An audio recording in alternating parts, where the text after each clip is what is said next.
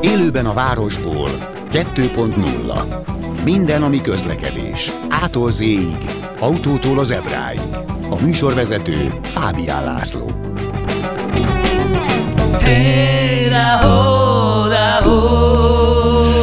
Jó napot kívánok, köszöntöm Önöket, és köszöntöm a stúdióban Vitézi Dávidot, a Budapesti Fejlesztési Központ vezérigazgatóját, akivel mint, ha, hát, ha nem haragszunk meg egymásra, akkor végigbeszéljük az egész órát. Legyen így, üdvözlöm a hallgatókat. Kezdjük mindjárt a legelején, hogy definiáljuk a Budapesti Fejlesztési Központot, hogy bár már működik két éve, hogy mi a dolga tulajdonképpen, mert nekem, nekem még nem sikerült ezt megmarkolni, de majd elmondom, hogy miért nem. Budapest Fejlesztési Központ eh, egy állami szervezet, eh, Fűrés Balázs államtitkár úr eh, irányítás alatt működünk, és az a feladatunk, hogy a kormányzat Budapesttel és az agglomerációval kapcsolatos egyes nagyobb fejlesztéseit menedzseljük, készítsük elő, vigyük végig. Itt ennek ágazatilag is több része van, és típusában is.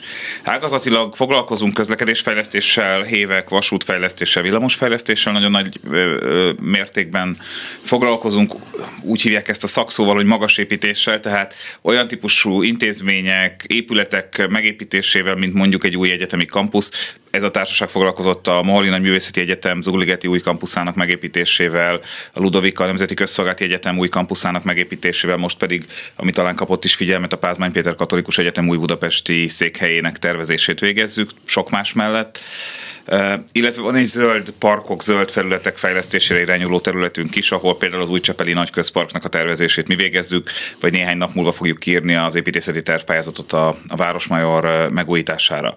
A, az pedig, hogy milyen típusú fejlesztések vannak, vannak olyan feladatok, amik amik mindig is állami típusú feladatok, kormányzati feladatok voltak Magyarországon. A MÁV az mióta létezik Magyar Királyi Államvasutakként, azóta a, a, valamilyen módon az állam része, és az agglomerációs regionális közlekedés az a, az a magyar közigazgatási rendszerben, ahol nincsen köztes szint az önkormányzatok, települések és a központi állam között.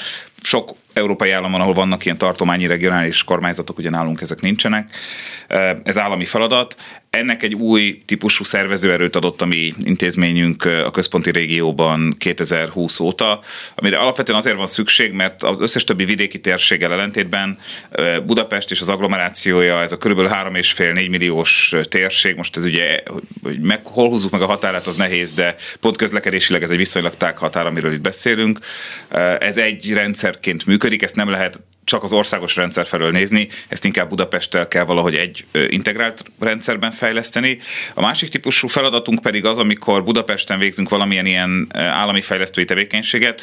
Ez nyilván mindig az aktuális politikai színezetet megkapják ezek a dolgok, de azért ha visszanézzük történelmileg Budapesten a 19. század közepe óta még a Fővárosi Közmunkák Tanácsának Andrási miniszterelnöksége alatt létrehozott testületnek a léte óta az állam folyamatosan, mivel Budapest Magyarország egyetlen igazán nagy városa, mindig is a kormányzat itt fejlesztett, és a legtöbb metróvonal, hidak, főinfrastruktúrák, egyébként az egész történelmi városszövet létrejött, az valahol egy állami fővárosi együttműködés volt.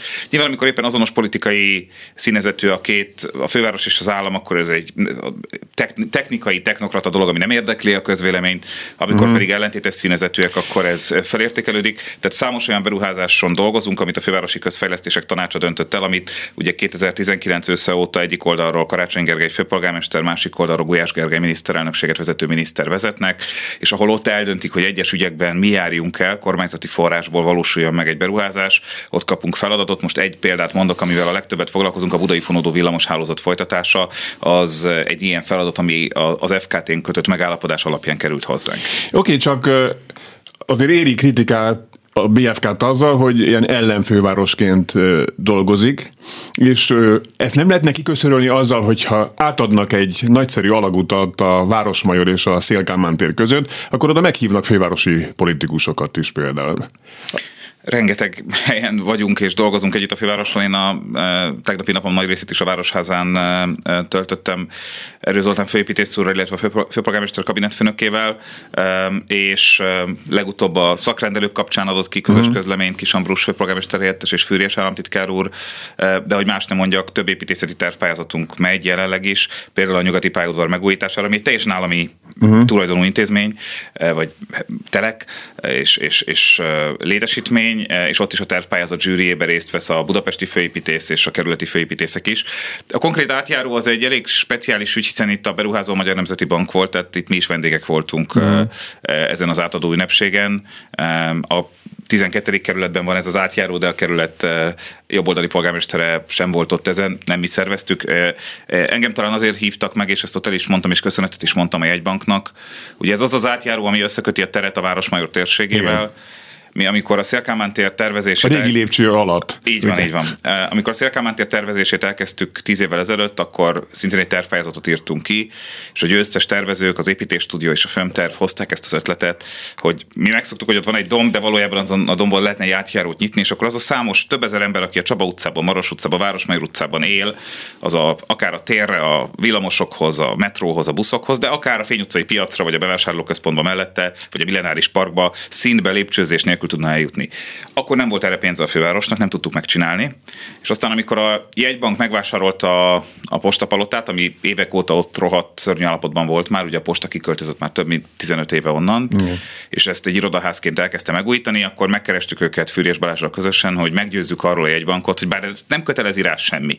Se a főváros, se a kerület, se a kormány nem tudja kötelezni egy ingatlan fejlesztésben a jegybankot, hogy egy ilyen fejlesztést csináljon meg, de hogy a közérdekében, a környéken élők érdekében ezt esetleg esetleg vállalják fel, és a jegybank ezt megtette, és megépítette annak ellenére, hogy nem volt erre kötelessége. Éppen ezért talán, mint, mint kezdeményezőket hívtak minket meg erre az átadó ünnepségre.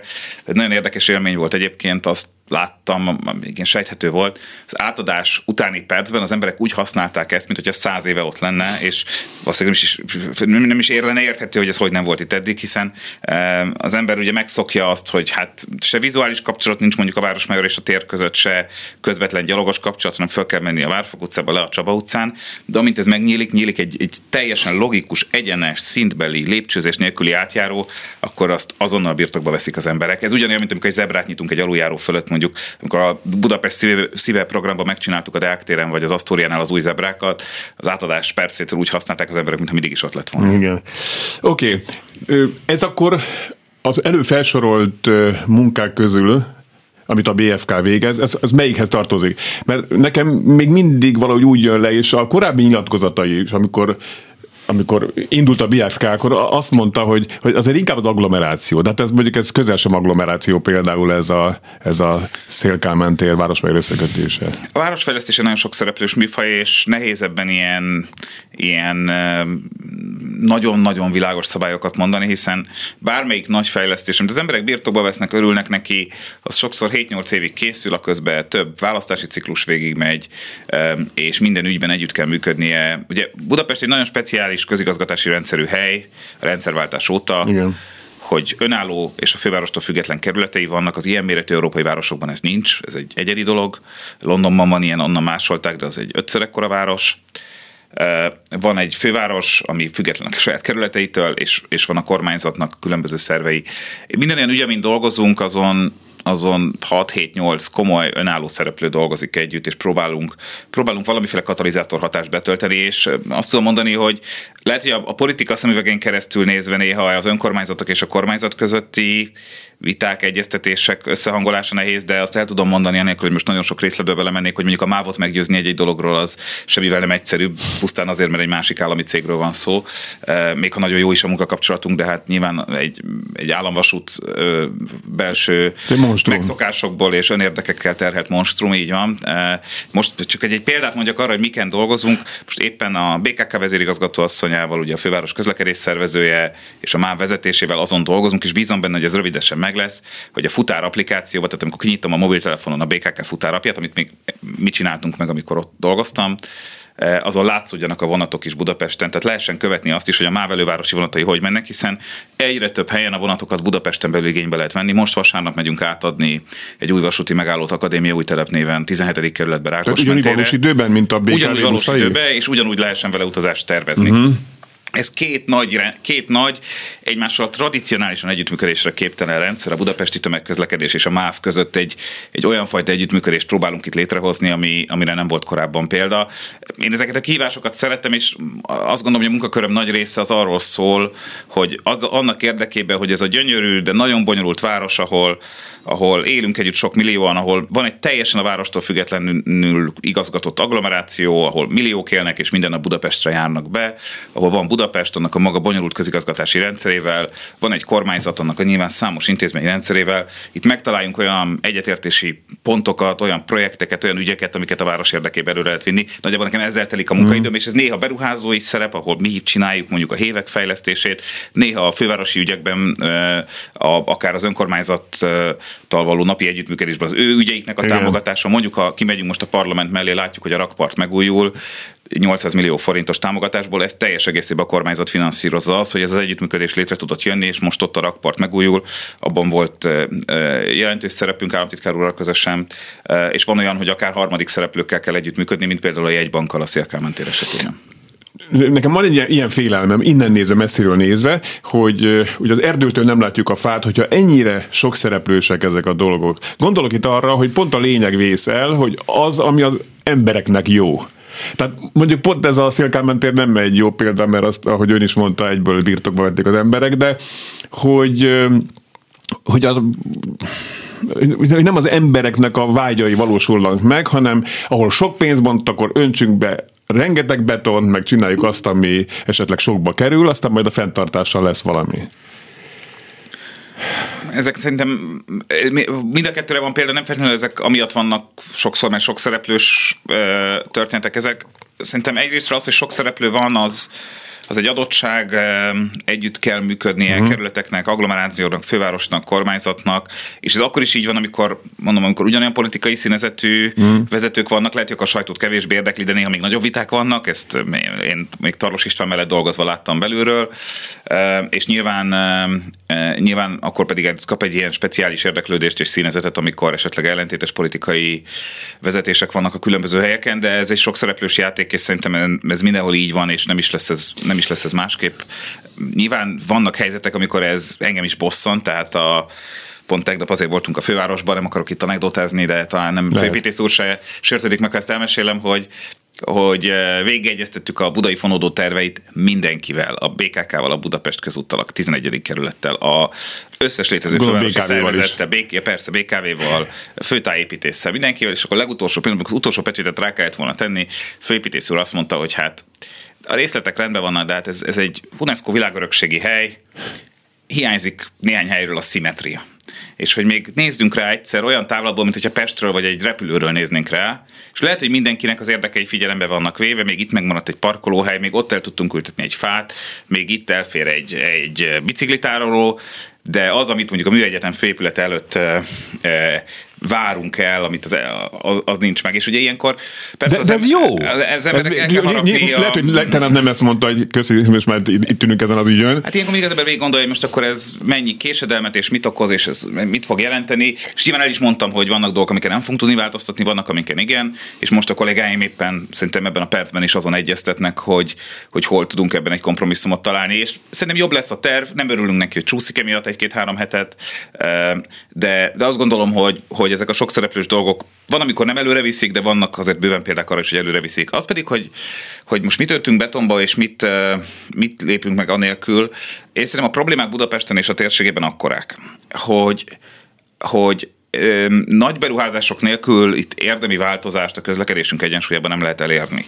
Ez nem azt jelenti, hogy nincs szükség elültetni egy új fát, hogy nincs szükség esetleg a forgalmi rendet gyorsan újra szabni, hogy nincs szükség olyan dolgokra, amiket, amiket az előbb mondtam, hogy az applikáción látszódjanak a vonatok, ami valójában akarat, meg egy nagyon kis pénz kérdése, hanem, de, de azért ma a helyzet az az, hogy Budapesten belül 10-ből 6 ember tömeg közlekedik, uh-huh. míg az agglomerációból ingázók esetében ez mindössze 10-ből 3, és a kül, legkülső budapesti kerületekben sokkal, sokkal jobb ennél a helyzet.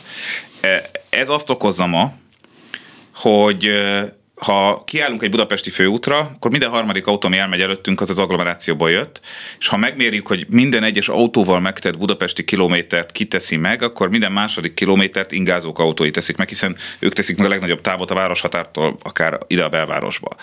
És mindez nem egy stagnáló helyzet, az elmúlt tíz évben részben a kiköltözés miatt, részben amiatt, mert az embereknek a, a jövedelmi helyzetük javult, és több autót tudtak vásárolni, 30%-kal megnőtt az autók száma a központi régióban, ez azt jelenti, hogy 2010-ben, ami nem volt olyan nagyon rég, Tíz évvel ezelőtt, kicsit több mint tíz évvel ezelőtt egy millió autó volt Budapesten és Pest megyében, most ez egy millió 300 ezer. Ekközben érdemi új közúti kapacitás nem épült, és nem is hiszem, hogy az lenne a megoldás, hogy lebontjuk a városainkat, hogy még egy sávot építsünk a körútra, vagy a Rákóczi útra, vagy akár a Budakeszi útra az uh-huh. erdő helyére. Tehát, hogyha az autóknak ezt a fajta növekedését nem tudjuk valahogy megállítani az autóz forgalomnak, akkor Budapest ebbe áttételesen, forgalmi szempontból és egyébként a levegő minőség szempontjából is belefullad.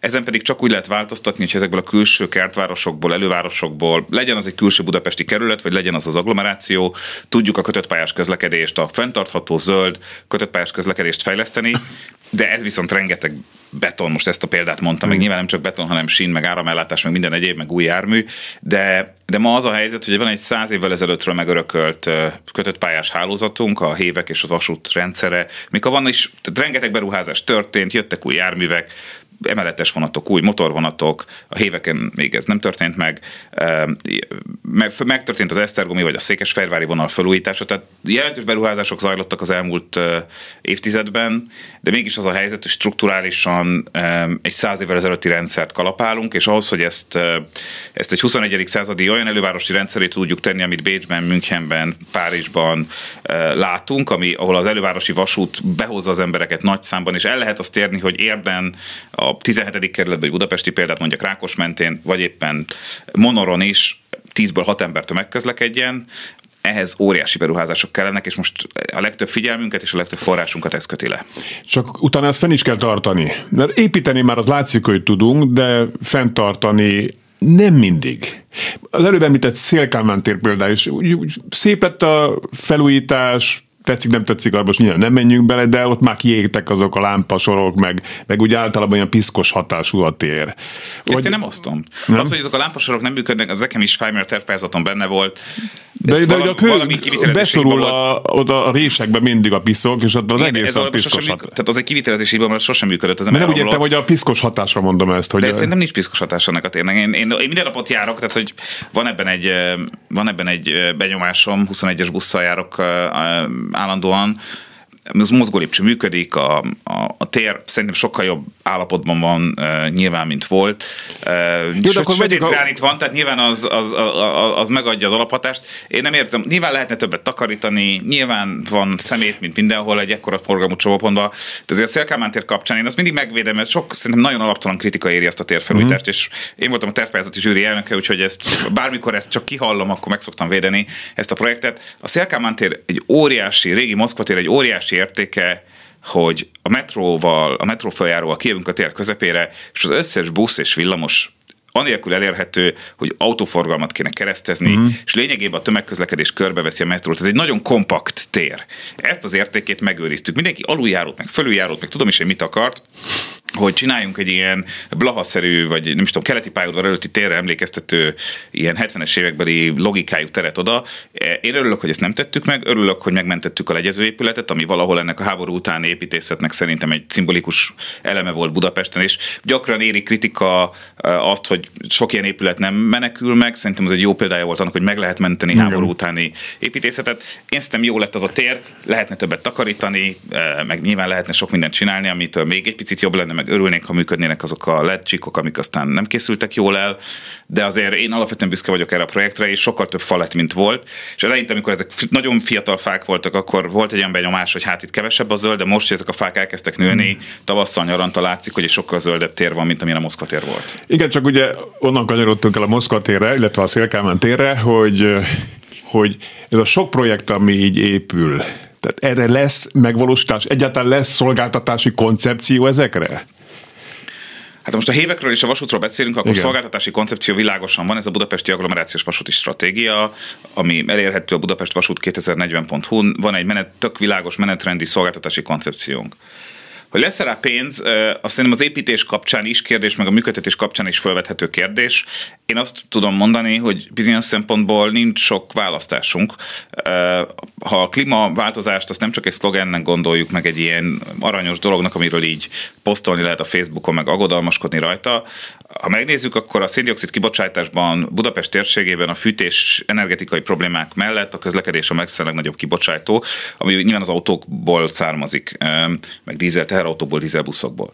A teljesen föntartható nulla kibocsátású közlekedési mód az a vasút, a kötött pályás közlekedés, a villamos is, meg a metró is természetesen, amiknek főleg, hogyha az áramelőállítás energetikai háttere is fejlődik, ez egy teljesen fenntartható közlekedési módként tud működni. Ha azt látjuk Európa szerte, és nem csak Nyugat-Európában, hanem a cseheknél, a lengyeleknél egyaránt, hogy soha nem látott mérvű újra felfedezése zajlik a vasútnak, amit már sokan leírtak, hogy ez valójában múlt, a, egy rég letűnt ipari kor e, terméke a vasút, és majd jönnek a mindenféle új technológiák, meg önvezető autók. Ehhez képest az európai társadalom, és egyébként nem csak az európai sorban talál vissza a vasúthoz, mint a, közle, mint a jövő közlekedési módjához, és nem csak a múltja, múltéhoz. 10 e, euró, 10 milliárdok mennek el erre e, minden nagy európai országban. Tehát én azt gondolom, hogy ebben kell tudnunk kell mernünk akkorát gondolni, akkorát az álmodni szó, ez, ennek van egy ilyen áthallása, de mégiscsak azt mondom, hogy akkorát álmodni, hogy ebből tényleg egy európai színvonalú elővárosi vasúti rendszer legyen, ahol a vonattal be tudok menni a belvárosba, ahol legalább negyed óránként. Ez, ez egy ilyen, hogy mondjam, trivialitásnak tűnik, de ez, ez, ez ezer milliárd forint, amiről most beszélek, hogy legalább negyed óránként minden irányból lehessen vonattal bejönni Budapestre, mm. hogy ne fél óránként, meg óránként járjon a vonat. Nagyon egyszerű példát, hogy mondjak, Lajos Mizsei vonal. Ezt sokan csak a jó eperről ismerik Lajos Mizsét, amikor lehet kapni tavasszal Budapesten, de hát ugye ez egy óriási délpesti agglomerációs zóna. Budapest 18. kerülete, Pesztent Lőrinc, Pesztent Imre mögötte gyál, Ócsa, Dabas, és végül Lajos Mizse, Kecskemét felé vezető tengely. Ma egyvágányos vasútvonal van ott, dízelvontatású, tehát abszolút nem klímabarát, vagy környezetbarát, 40-nel tud menni, mert olyan rossz a pályállapot, és mivel egyvágányos, óránként jár. Tegnap éppen a Gyáli polgármester hivatalban jártam az agglomerációs önkormányzatok találkozóján, és hát mindenki elmondta, hogy itt mindenki vonattal járna, hogyha lehetne, de annyira rossz, hogy uh-huh. nem teszik ezt meg az emberek.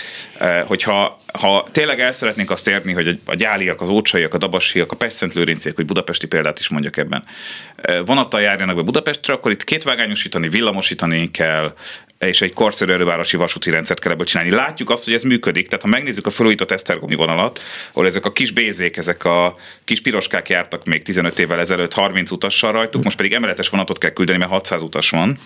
Igen, akkor látszik de, de nem, az, lett rossz, ez... nem lett túl jobb, sokkal jobb a menetidő például, tehát hogy öt, úgy maradt az az 50 perc körül. De nem a menetidő volt ott az első számú probléma. Uh, nyilván Esztergomból azért kevesen járnak be. Hmm. Pilis Csaváról, Pilis Vörösvárról még mindig ezerszer gyorsabb a vasút ma is, mint a tízes úton Igen, csak úgy túlságosan a megbonyolították ott azt, hogy akkor valaki csak a Rákosig tud bejönni, akkor ott át kell szállni, és akkor új jegyet venni, vagy akik Pilis Csaba előtt lakik, annak to- to- tovább kell menni Pilis Csabára és vissza, akkor megint drágább. Hogy a... a lényeg az az, hogy sokkal több vonat jár, tehát Aha. a kapacitása megnőtt a vonalnak. És az Esztergomi vonal az két szempontból szerintem egy fontos tanulság, és ez válasz arra, amit most kérdezett, hogy egyrészt elköltöttünk rá 100 milliárd forintotnál többet, hogy az elmúlt 10 évben, hogy ez megújuljon. Gyorsabb is lett valamivel, de mi ennél fontosabb, sokkal sűrűbben járnak a vonatok. Mm. Agykora igény van a dugó miatt, hogy az utasszám az utasszám több, mint megduplázódott, és megint tök tele van az egész rendszer. Mm. Tehát nem, mert ha az előbbi szót használom, nem mert tudtunk elég nagyot álmodni, nem hittünk benne eléggé, hogy a vasútnak mekkora fejlesztési potenciája van. E, és ennek az oka az, hogy például a nyugati pályaudvar nem tud annyi vonatot fogadni, mint amennyi be tudna jönni onnan, és a vonatok egy része nem tud bemenni. Tehát amikor most azt mondta, épp az előbb említettem, hogy a nyugati pályaudvar egy nemzetközi tervpályázatunk folyik, az nem azért van, mert a csarnok összeomlik, hiszen most lett felújítva a nyugati pályaudvar történelmi csarnok, a gyönyörű, nagyon büszkék vagyunk rá, mával nagyon sokat dolgoztunk rajta, megmentettük ezt a történelmi csarnokot, gyönyörű állapotban van, de a vasúti oldalról az a számú vágány, az a működés nem elég, ami ma ott van. Például az Esztergomi vonalról, meg az összes többiről is több vonatra van igény, és ehhez pedig a pályaudvar vasúti rendszerét is teljesen át kell építeni, ez, ennek most látunk neki. Vitézi Dáviddal, a Budapesti Fejlesztési Központ vezérigazgatójával innen folytatjuk. Élőben a városból 2.0 hey, Ismét köszöntöm a kedves hallgatókat, és köszöntöm a stúdióban ismét Vitézi Dávidot, a Budapesti Fejlesztési Központ vezérigazgatóját, akivel stratégiákról beszélünk. Mondjuk ez egyébként nem egy rossz dolog, hogy tudunk beszélni stratégiákról, mert azért Budapesten ez réges-régen nem volt mindig így. Hogy mennyire gondolja, hogy ez ön hozta be ezt a fajta gondolkodásmódot, akár még vekésként, tehát városi és elővárosi közlekedési egyesületesként Hát én biztos nem vindikálnom magamnak a jogot, hogy hogy a stratégiai gondolkodást meghonosítottam volna, de az azt gondolom, hogy abban talán volt szerepem, hogy hogy azokat a nagy rendszereket, ahogy ezekről a közlekedési, városfejlesztési kérdésekről gondolkodunk Budapesten, azokat valamiféle más intézményrendszeri keretbe tudjuk tenni. A, a BKK ez volt, amikor megnéztük azt, hogy milyen közlekedési irányítási rendszerek vannak Európa szerte, akkor nagyon sok példa kiesett például német nyelvterületekről, mert egész egyszerűen nem applikálhatók Magyarországra, mert például nagyrészt a regionális tartományi kormányzatok végzik azt a munkát, ami, ami nálunk megoszlik a főváros és a, a, az állam között a budapesti közigazgatási rendszer, ez érdekes dolog, mondtam az előző részben is, hogy Londont másolja valamilyen okból, ez érdekes kutatási téma lenne, hogy ez miért így alakult, de az a rendszer, ahol van egy erős központi állam, miniszterelnök, kormány, tehát nagy hatáskörre bíró, úgy értem az erőst, van egy van egy fővárosi önkormányzat, főpolgár, közvetlenül választott főpolgármesterrel, akinek vannak hatáskörei, például a tömegközlekedésben jelentős hatásköre van, de azért egy viszonylag szűk tématerülettel foglalkozik. Mm, pláne egy a MÁV hév, ugye az De most itt akár oktatás, egészségügy, egyéb témákra ja, gondolok. Ja és vannak kerületek, amik nagyon sok napi ügyel foglalkoznak, de függetlenek a fővárostól, és önállóan választott kerületi polgármesterek vannak, akiknek bizonyos szempontból nagyobb hatalmuk van a mindennapi életben a városban, mint a főpolgármesternek, vagy akár az államnak, és nincsen regionális kormányzás, ez egy az egybe a brit modell. Tehát ha érdekes is megnézni, hogyha ugye Nagy-Britanniában is jobboldali miniszterelnök, baloldali főpolgármester van, ha vitáikat megnézzük, a, amikor itt most arról volt vita pár hete, hogy leáll a BKV, mert nincs meg a 12 milliárd, aztán meg, persze megkötötték a szerződést, és ez megoldódott. Pont akkor ugyanez a vita zajlott Londonban Sadiq Khan és Boris Johnson között, és amikor bedobta a főváros, hogy leállítjuk a tömegközlekedést, nyilván egy ilyen figyelmeztető típusú sajtóhír, vagy ilyen, nem is tudom, ilyen figyelemfelkeltő hírként, akkor pont azon a napon dobta be ugyanezt a londoni főpolgármester. Tehát érdekes párhuzamok vannak egyébként ebben. Eh, ez mondjuk Párizsban elképzelhetetlen, mert a párizsi főpolgármesternek semmi nem, nem foglalkozik a tömegközlekedéssel, hatásköre sincs ebben az ügyben, csak a regionális kormányzat viszi ezt, és sok német régióban is ez a helyzet. De most miért itt a nagyon mély európai kitekintésbe kezdünk, azt tehát szerintem a szituáció, hogy Ugye a BKK-t azért hoztuk úgy létre, ahogy létrehoztuk, mert azt láttuk, hogy ebben a közjogi környezetben egy ilyenfajta minden közlekedési móddal, közútival, tömegközlekedéssel, biciklis közlekedéssel, taxikkal foglalkozó integrált szervezőnek van a legjobb esélye arra, hogy ebben a széttördelt rendszerben Budapest közlekedését valamiféle új rendszer szemlete lássa el. A BKK létrejött, kritizálták sokan, azt mégiscsak ott tartunk, hogy mit én már rég nem vezettem 2014-ben, a megszüntetése állandóan napi renden volt, de nem szüntették meg, és a mostani városvezetés is működteti és támogatja, és azt gondolom, hogy meghonosodott talán egy picit az intézmény rendszerből, hogy nagy dolog, mert, mert Magyarországon úgy gyakran megvan az, hogy mindent újra szervezünk előről, és sikerült itt szerintem egy új intézményrendszeri alapot megteremteni, amit a, a, ami most már több mint tíz éve működik. Én a BFK-ra is így tekintek egy picit, hogy, hogy hiányzott az a fajta, az a fajta szervező erő, ami a budapesti és agglomerációs kérdéseket nem egységében látta. Alapvetően az agglomerációs közlekedés mindig is a MÁV, a Volán, a szaktárcának az országos ügyeibe volt becsatornázva, és nem Budapesttel volt egy kalapban, vagy egy, hogy mondjam, egy témaként kezelve, hanem a Tolna megyei közlekedéssel, amivel pedig nagyon kevés párhuzama van a budaörsi, meg budakeszi, meg monori, meg ceglédi közlekedési problémáknak.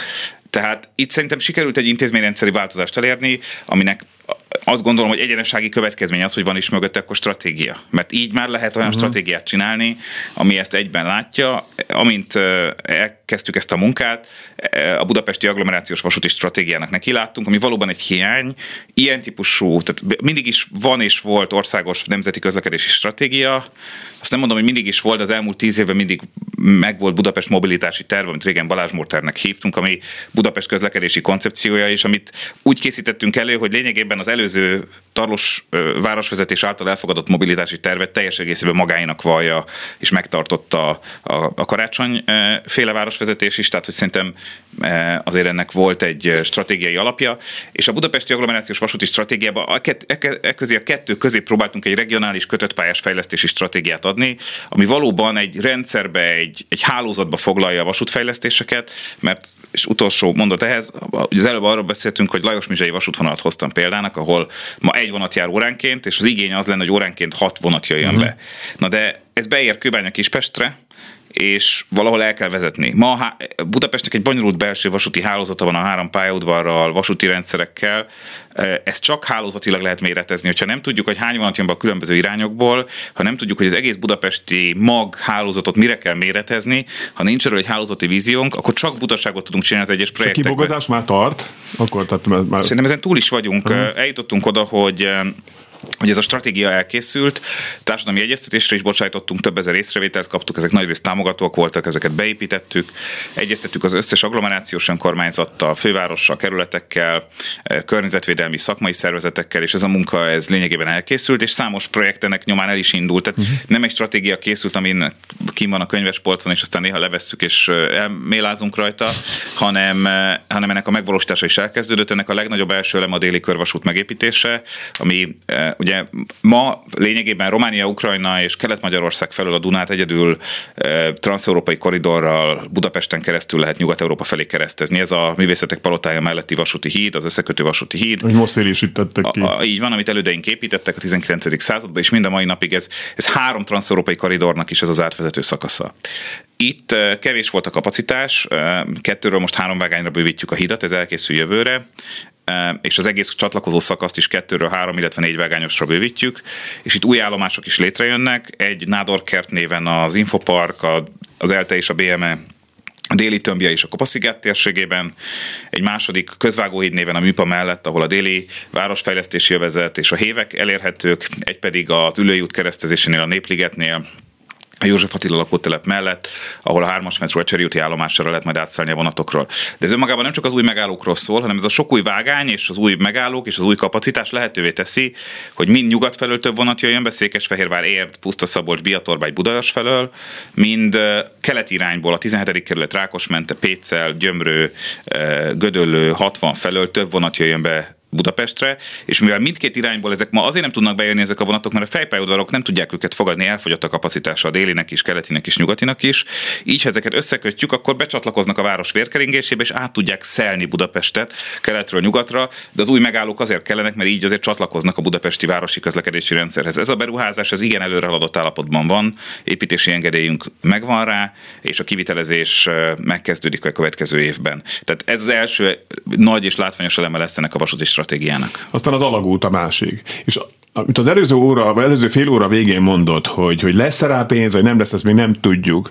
Na bocsánat, de hogy lehet így nekiállni egy ilyen projektnek, mondjuk például egy ilyen alagút építési tervnek, ami valószínűsíti, hogy baromi kevés lesz a rendelkezésre álló ö, vasúti szerelvények száma. Tehát valószínűleg be kell duplázni itt a kapacitást. Tehát hogy lehet úgy nekiállni most, hogy lesz rá pénz, vagy nem, amikor már most kéne számolni azzal, hogy majdnem kétszer ennyi vasúti szerelvény kell az, hogyha a, a nyugatit és a, a délit összekötjük, és ráadásul a vasúti szerelvény nem megyek be a sarki vasúti szerelvényboltba, négy-öt évre kell gondolkodni. Nem, szerintem két dolog van. Számolunk az, ami mennyibe kerül. Ez nyilvánvaló azt, hogy pontosan hogy lesz finanszírozva, azt azért lehetetlen megmondani, mert mind az Európai Uniónak, mind a magyar államnak nincsen 20 évre szóló költségvetés, és nem is lehet a 21. században ennél sokkal változékonyabb a világunk. Hát most gondoljunk csak az elmúlt két Igen. év járványára. Itt egy feltételezéssel kell élni, és majd aztán nyilván minden, csak az fog megépülni, mire lesz pénz, de a stratégia szintjén egy feltételezéssel kell élni, hogy nagyjából milyen volumenű forrás az, ami reális a rendelkezésre állhat. Ennek, hogy reális ez a sok, sok vasút és fejlesztés, ami ebben a stratégiában szerepel, én két mérőszámot hagy mondjak. Ez egy ez egy 20 éves távlatú terv, nem azt jelenti, hogy minden csak 20 év múlva épül meg, csak a kitekintésnek a távlata ez. Jó, mondjuk ez, ez se ördögtől való a, 30 éves projekt a Bécsi főpályaudvar Persze, építése. persze. Muszáj, hát nem is lehet Ez önmagában nem? Egy Én csak a pénzügyi részt Egy nagy vasúti beruházás 7-8 évig tart a tervezéstől a kivitelezés végéig, tehát a 20 éves terv az azt jelenti, hogy két-három projektre előre tervezünk, ami hát a minimum elvárható. Tehát egyrészt azt tudom mondani, hogy Magyarországon a kormány egy olyan cél tűzött ki, hogy minden megyeszékhelyre kétszer két savos úton lehessen eljutni. Ez most már talán egy megyeszékhely kivételével meg is történt, és ott is épül. Ez a program kb. 3000 milliárd forintba került. Mi azt mondjuk, hogy nagyjából egy ilyen nagyságrendű összeget kellene elkölteni a budapesti és agglomerációs vasútfejlesztésre, nem jövőre, hanem a következő 20 évben. Ez azért egy reális dolog, hiszen Magyarország képes volt már hasonló összegből közlekedést fejleszteni eh, az elmúlt évtizedben. És hogy egy másik összevetést tegyek, a, ha megnézzük ezt a 20 éves programot, és összevetjük azzal, amit már tudjuk, hogy mennyi pénz várható a következő 7 év, 2021 és 27 közötti Európai Uniós forrásokból rendelkezésre álló forrással, akkor körülbelül az idő egyharmadában a pénz egyharmada van meg. Ami azért arra enged következtetni, nagyjából a terv e, reális. A vasúti alagút az, eh, az egy távlati terv, nem gondoljuk azt, hogy ebben az évtizedben ez épülni fog. A terveinek, a Bécsi főpályaudvart jó, hogy hozta példának, annak a tervei is kb. 10 évig készültek, tehát eh, minden részletében, mire meg tudott valósulni utána szintén egy, kb. egy újabb évtized alatt. Itt ezt a munkát most kezdjük, Abszolút nem új az ötlet. 1902-ben Zielinski Szilárd rajzolta le először azt, hogy ezt a, ezt a fejpályaudvari koncepciót meg kellene haladni. Aztán a 30-as években nagyon részletes tervek voltak, de a világháború ezt elsodorta. És most jutottunk odáig, hogy ez újra napirendre kerül, mert nem egy óriási beruházásról van szó. Hogy egy nagyon egyszerűen összefoglaljam a lényeget, egyrésztről Budapest ma vasúton átjárhatatlan. Minden 100 személyszállító vonatból, ami bejön Budapestre, 99 valamelyik fejpályaudvaron végződik. Még egy ilyen európai város nincs. Mindenhol összekötötték a vasutakat úgy, hogy most budapesti példákkal élve, hogy el lehessen jutni Kelenföldről, vagy Budafokról, vagy Érdről, a belvárosba mondjuk a nyugati pályaudvarra, vagy tovább akár északra. Tehát, hogy a régió, a Vagy Ferihegyről Balatonra. Így van, átjárható legyen, vagy az ország átjárható legyen, tehát eh, el lehessen jutni Miskolcról Balatonra, vagy el lehessen jutni mondjuk Ferihegyről Győrbe, vagy akár a Bécsből jövő Railjet ki, tudom, ki tudja menni a repülőtérre, tehát hogy átjárható legyen Budapest, és egyébként ennek van egy transzeurópai vetülete, nem véletlen, hogy az Európai Bizottság közvetlen támogatásban részesítette ezt a beruházást, hogy egyébként, ha össze akarjuk kapcsolni az ukrán, a román, kelet-magyarországi, debreceni vonatokat nyugat-európaiakkal, akkor azt csak úgy lehet megtenni, hogyha itt Budapesten az átjárhatóságot létrehozzuk. Ennek a nagy álma, ha úgy tetszik, a vasúti alagút, ami lehetővé tenni, hogy óránként 20 vonat irányonként áthaladjon Budapest alatt, tehát akár a Váci elővárosi vonat a nyugatiból át menjen a városon, megálljon a Szélkámán téren, és aztán menjen tovább Székesfehérvárra, de akár a Bécsi Railjet, vagy a Balatonra jövő Intercity a, belvároson át, tehát a délit és a nyugatit érintve elérje mondjuk a Ferihegyi repülőteret, vagy menjen tovább Miskolcra, Debrecenbe. Jó, mondjuk annál menőbb a fiam ezt kérdezi, bocsánat, hogy mikor szállunk fel a Szélkámán téren úgy a vonatra, hogy onnan Balatonra le tudunk menni? Tehát az mikor lesz ez? Én ebben felelősen én azt nem mondom, hogy pontosan mikor épül meg, nehezen tudom, az biztos, hogy De- a ilyen két- 30-as, nem? 2030-as években reális ez először. Most el tudom mondani, hogy hol tartunk pontosan. Na. A kormány meg, megbízta a BFK-t, hogy készítsük el ennek a részletes megvalósítatósági tanulmányát, ami nem egy rajz a térképen, hanem föltani vizsgálatok, ö, hidrogeológiai vizsgálatok, annak a meg pontos mérnöki kitalálás, hogy ezt hol és hogyan lehet megépíteni. Ezzel haladunk. Egy konferencián nagyon részletesen bemutattuk, hogy hol tartunk. Ennek a videóanyaga elérhető a BFK honlapján. A mérnökök bemutatták részletesen, hogy hogy készülnek ezek a tervek. Jövő tavaszra lesz ez kész. Ez az egyik folyamat. Második folyamat az, hogy ebből kialakult az, hogy a nyugati pályaudvar felújításával kell ezt kezdeni, hiszen az alagutat a alagútra álmodni is nehéz addig, ameddig száz éves biztosító berendezés van a nyugatiba, és nem illeszthető a nyugati ezzel az egész koncepcióval. Hát nem föld alá első lépésben a nyugati pályaudvarra kiírtunk egy nemzetközi építészeti tervpályázatot, a világ, építész, világ legjobb állomásait tervező építéscsapatok is elindultak, akik a legjobb londoni, eh, párizsi vagy éppen ausztrál állomásokon dolgoztak, hiszen ez egy elég speciális tudás. A méltó Eifelhez. Ez, ez abszolút, hát akkor is nemzetközi tudás kellett hozzá, amikor ez megépült, tehát nem csoda, hogy most is. Nem volt ilyen projekt az elmúlt 30 évben Magyarországon, és mi most egy kétszintes fejpályaudvarban gondolkodunk, ahol fönn a felszínen lesz 13 vágány, ez kicsit felszabadít területet, tehát egy olyan zöld sétányt lehet csinálni, ami a nagykörúttól kifut akár a Városligetig, viszont a föld alatt létrejön egy 6 vagy 8 vágányos Ez nem 6 vagy 8, 6 és 8 attól kicsit kinyílik, ahogy halad hátra, de most itt szóban nem magyaráznám el a vágányképet. Tehát a lényeg az, hogy egy föld alatti fejpályaudvar, ami fejpályaudvarként tud működni, amikor megépül néhány évig, és egyszer, ha lesz vasúti alagút, akkor ez pedig az átmenő pályaudvarává tud válni föld alatt a, nyugatinak. Pont ugyanígy történt Zürichbe egyébként, ugyanígy építették át a pályaudvart, vagy egyébként Antwerpen is nagyon hasonló, hogyha valaki azt ismeri esetleg. Ez tehát ennek a tervezése elindul, és harmadrészt az Európai Unió közvetlen támogatásban részesítette a kormányt arra, hogy ennek a projektnek elkészüljön a teljes körű környezetvédelmi engedélyezése és terve. Ezt a tendert kiírtuk, és 2023 elejére lesz jogerős környezetvédelmi engedélyünk, hogyha minden jól megy a projektre. Ez ugye itt azért érdekes, mert, mert azért Budapest központjában rengeteg olyan gyógyvízforrás van, és egyéb egyáltalán a Duna érintettsége miatt, hogy egy új vasúti alagutat mélyfúrással megvalósítani, ez egy elég jelentős környezetvédelmi vizsgálatot és tervezést igényel, hogy nehogy valahol bajt okozzunk. Uh-huh.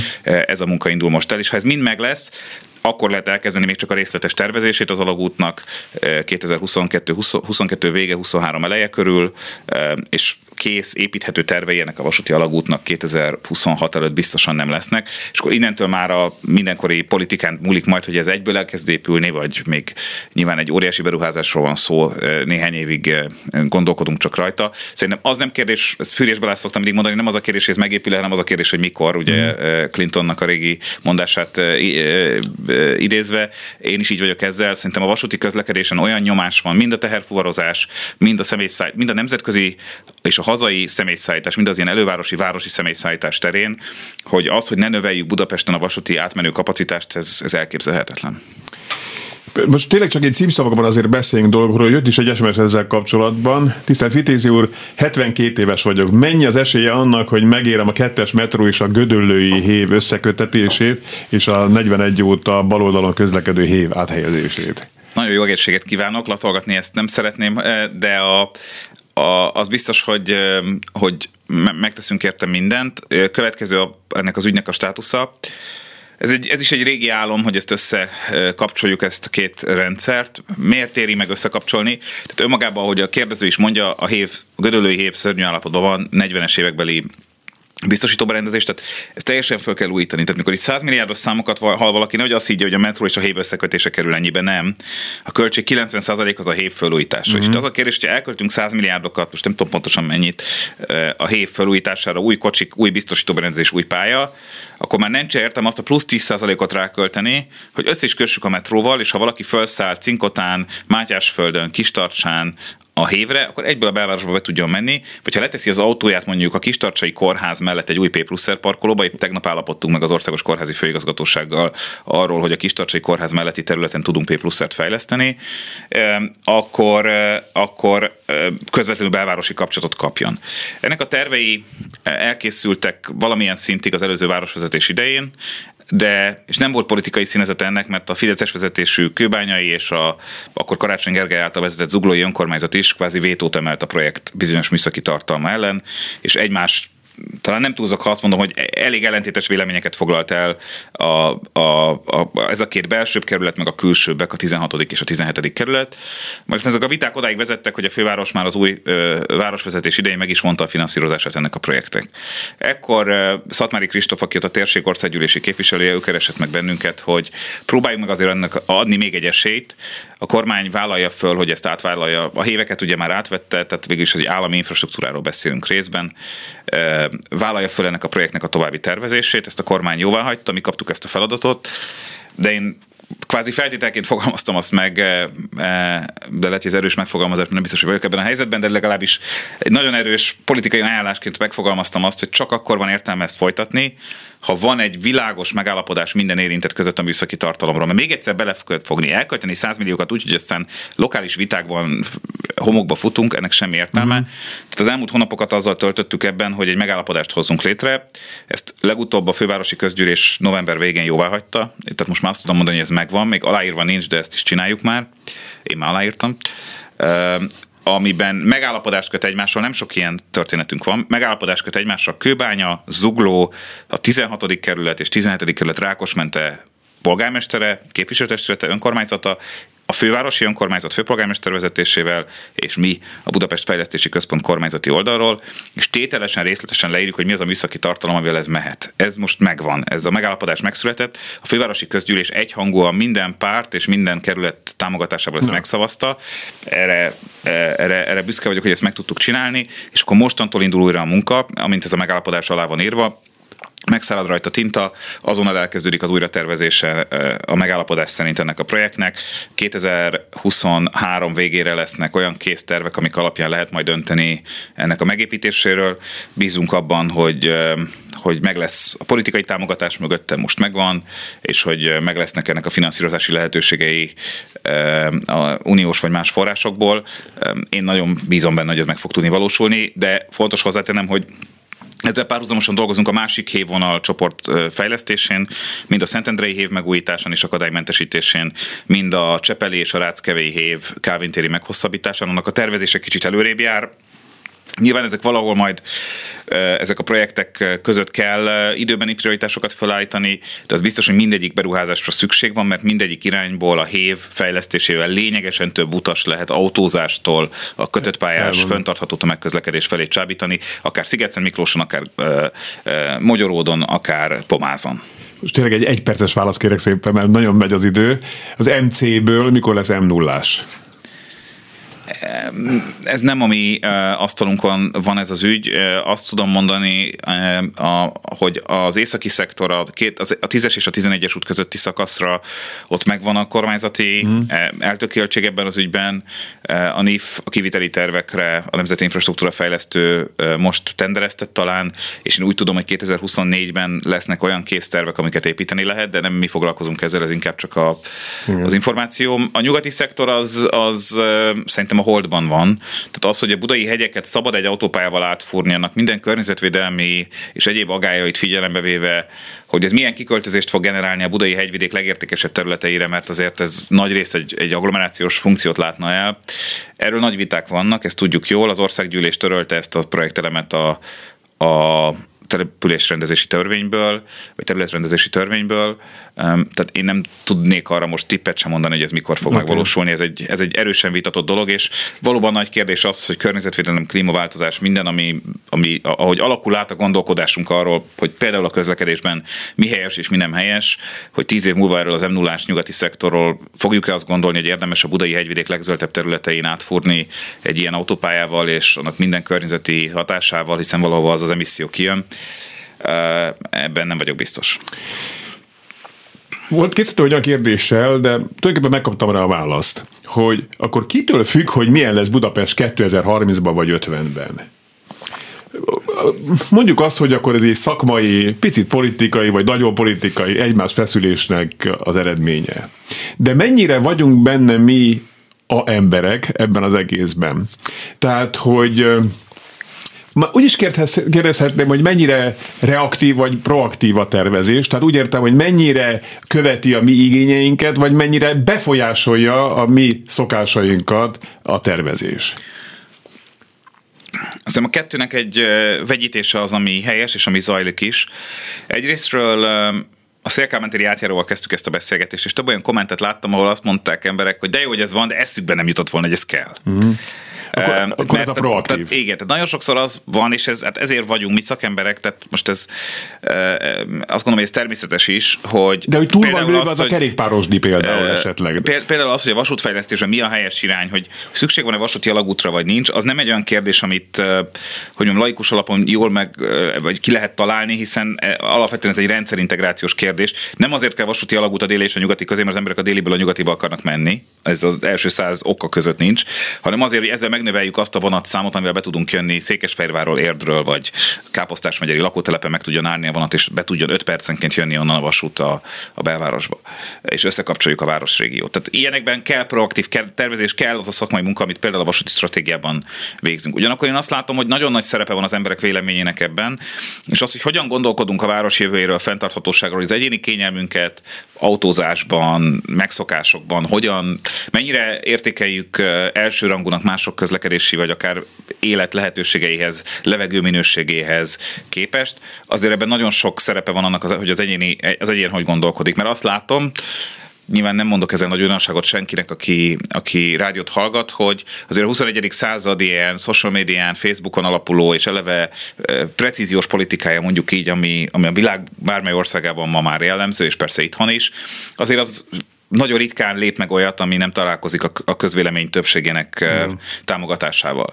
Tehát magyarul, hogyha ha az emberek többsége abban, abban azon a véleményem van, hogy az autózás nak a fokozatos átrendezése Budapesten is mondjuk azt, hogy a belvárosban több helyen lehessen sétálni, ez nem helyes, akkor szerintem ez nem fog megvalósulni. Tehát szerintem abban, hogy a város föntarthatóbb, tisztább levegőjű legyen, és, és a forrásokból több jusson akár közösségi közlekedés fejlesztésre, ebben az, hogy mondjuk a mai beszélgetés hatásra is az emberek mit gondolnak, mi a véleményük, egyes vitatott kérdésekben végül hogy foglalnak állást, annak, annak van, nagyon is van szerepe a, a politikára, tehát ilyen értelemben pedig reaktív, azt gondolom a döntéshozatal. Egy szavas válasz, példa város, mondjuk külföldi város, ami, ami mondjuk jó lenne, ha jó lenne Budapest mondjuk tíz év múlva, vagy húsz év múlva? Erre nagyon nehéz egy szavas választ adni, mindenben más. Szerintem Bécs nagyon sok mindenben jó példa, és nagyon közeli hozzánk mm. a struktúra, a, a rutinok, de, de vasútfejlesztésben most mi nézzük a cseh példákat, is nagyon nagy tervek vannak, és persze városfejlesztésben, városi közterek minőségében, akár Barcelona felé, akár más nyugat-európai holland városok felé is érdemes nézelődni. Tehát szerintem a Budapestnek nincs az a problémája, ellen a világ egyik legszebb és legjobb helye. Ez egy gyönyörű város, globális város, ismerik az emberek a világon, és nem kell nekünk másmilyennek lenni, mint amilyen Budapest. Tehát Budapest egy gyönyörű és jó hely. A legjobb példákat, eszközöket kell összegyűjtenünk a világból, és az, Buda, az a Budapestet jobbá tennünk. Ez határozza meg a gondolkodásunkat. Egyszer még jöjjön vissza, mert annyi kérdésem maradt még. Jó? Örömmel. Köszönöm szépen. Vitézi Dávidot hallották a budapesti fejlesztési központ vezérigazgatóját. Jövő folytatjuk, Fábián Lászlót hallották. Viszont hallásra.